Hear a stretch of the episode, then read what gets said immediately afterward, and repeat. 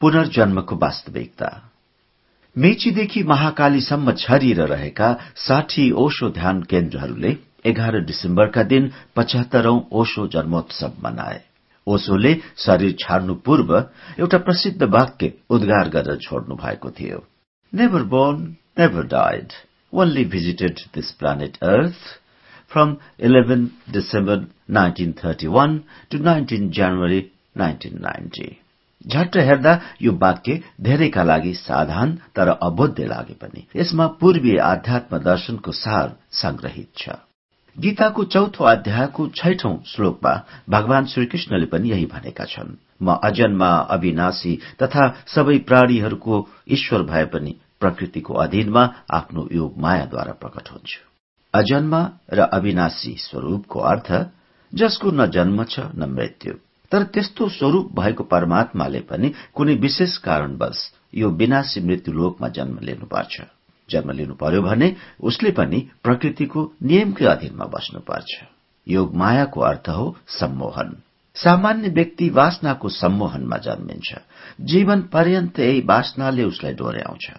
मर्ने बेलामा पनि यही अतृप्त वासनाहरू उसका अगाडि नाचिरहेका हुन्छन्। बीज रूपमा तिनीहरूले मन र चेतनामा आफ्नो घर बनाएर बस्छन् र सतत माग गरिरहेका हुन्छन् छिटो शरीर ल्याऊ र मलाई तृप्त गर। कामनाको यो नाटक सबै कामनाबाट मुक्त नभएसम्म चलि नै रहन्छ। बिना कामनाको जन्म हुन सक्दैन। त्यसकारण मैले जन्म लिनु पर्यो भने पनि कुनै न कुनै कामना सिर्जना गर्नुपर्छ। उनी यसलाई भन्छन् योग माया। मायाको अर्थ हो सम्मोहन। हामी पनि सम्मोहनमै जन्मन्छौ तर हाम्रो सम्मोहन हुन्छ कामना तृप्तिमा पाइने क्षणिक सुखको। त्यो कामनामा पनि सबैभन्दा प्रबल कामना हो यौन इच्छा। अधिकांश व्यक्तिहरूको मर्ने बेला पनि मनमा यौन इच्छा नै खेलिरहेको हुन्छ। त्यसैले यौनद्वारा नै उसलाई जन्माइन्छ। कृष्ण चैतन्य जस्तो व्यक्तिलाई पनि जन्मिनलाई पनि केही माया सृजित गर्नुपर्छ। त्यो होसपूर्वक आफै सृजित गरेको हुनाले श्रीकृष्ण त्यसलाई योग माया भन्छन्।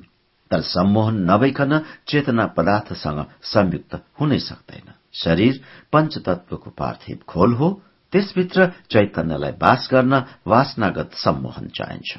श्रीकृष्णले यही कुरालाई यसै अध्यायको सातौं र आठौं श्लोकमा वर्णन गर्छन्। जब जब धर्मको हानि र अधर्मको वृद्धि हुन्छ तब तब म धर्मको उत्थानका लागि आफ्नो साकार रूपमा प्रकट हुन्छु।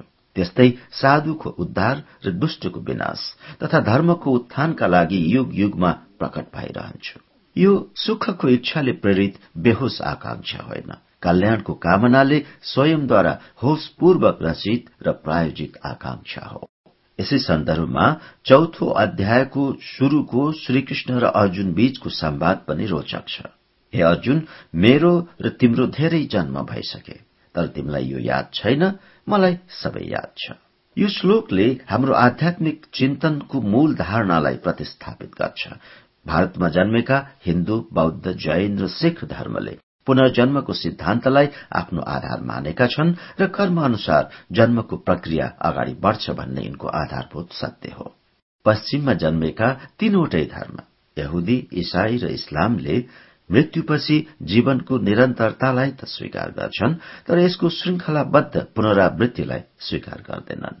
यी धर्महरूले के भन्छन् भने मानिस आफ्नो कर्म अनुसार स्वर्ग या नर्कमा बस्छ। तर अहिले पश्चिमका मनोवैज्ञानिक खोजहरूले जीवनपछि पनि जीवनको निरन्तरता छ भन्ने तथ्यलाई नकार्ने नमिल्ने तुल्याएको छ।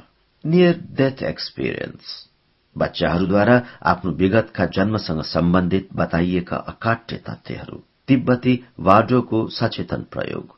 अशरीरी आत्माहरूद्वारा सम्प्रेषित जानकारीहरू तथा स्वप्नमा प्राप्त पराजीवनको अनुभूति र संकेतहरूको खोजले जीवनपछिको जीवनको निरन्तरतालाई प्रत्येक दिन अझ रहस्यमय तर स्पष्टता पनि दिँदै गएको छ। ईसाई पूर्वाग्रहमा हुर्केका पश्चिमा वैज्ञानिकहरूलाई यी तथ्यहरू स्वीकार्न गाह्रो भइरहेको छ। सूर्यलाई पृथ्वीले परिक्रमा गर्छ र बृहस्पति ग्रहका पनि उपग्रहहरू छन् भन्ने ग्यालिलियोका खोजलाई मान्न स्थापित चर्च र वैज्ञानिक समाजले अस्वीकार मात्रै गरेन। ग्यालिलियोलाई बन्दी जीवन जिउन बाध्य पारेको थियो। भ्याटिकनका पोपले सन् उन्नाइस सय त्रियानब्बेमा आएर ग्यालिलियोको यो खोजलाई आधिकारिक मान्यता दिए। पूर्वाग्रहले धर्ममा लागेका व्यक्तिहरूलाई मात्र होइन विशुद्ध बौद्धिक र वैज्ञानिकहरूलाई पनि छोड्दैन। किनभने बच्चैमा समाज र परिवारले सिकाएका वृत्तिहरूको परिवर्तन त पीड़ादायक हुन्छ भने त्यसमा मुक्ति त झन असम्भव नै लाग्छ। तर अहिले पश्चिममा पूर्वीय दर्शन साधना प्रणाली तथा अनेकन गुरूहरू जस्तै महेशयोगी कृष्णमूर्ति ओशो प्रभुपाद अरविन्द रविशंकर सत्य बाबा योगानन्द रामकृष्ण मिशन रमन आश्रम आदिका बढ्दो प्रभावका कारणले पनि आफ्ना विश्वासको जग धर्मराएको अवस्था छ। प्रसिद्ध मनोवैज्ञानिक तथा चिकित्सक डाक्टर ब्राइन बेसको मेनी लाइफ मेनी मास्टर्स तथा सेम सोल मेनी बडिज जस्ता पुस्तकहरूका दशौं लाख प्रतिहरू बिक्री भएका छन्। यस्ता विषयवस्तु समेटिएका पुस्तकहरूको लोकप्रियताले पश्चिमको बौद्धिक जगतमा एक क्रान्तिकारी परिवर्तनको संकेत दिइरहेको छ। प्रतिष्ठित चिकित्सक तथा डाक्टर वेजले अज्ञात भय र चिन्ताद्वारा सानैदेखि सताइएकी क्याथरिनको चिकित्साको क्रममा यी भय र चिन्ताको कारणहरू यो जीवनमा घटेका कुनै घटनासँग सम्बन्धित नभेटाएपछि उनले सानो सम्मोहन प्रयोग गरे। यसबाट क्याथरिनले जुन जानकारी दिइन् त्यसप्रति डाक्टर बेजलाई पनि विश्वास भएन। क्याथरिन अँध्यारोदेखि डराउँथिन्। उनी आफू सुत्ने कोठा अँध्यारो छ भने पनि कोठामा छिर्न सक्दिनथिन्। त्यो डरको कुनै कारण उनले खोजी गर्दा यो जीवनमा त्यसरी अँध्यारोसँग डराउनु पर्ने कुनै मनोवैज्ञानिक चोट पुर्याउने दुर्घटना उनले भेटिनन्।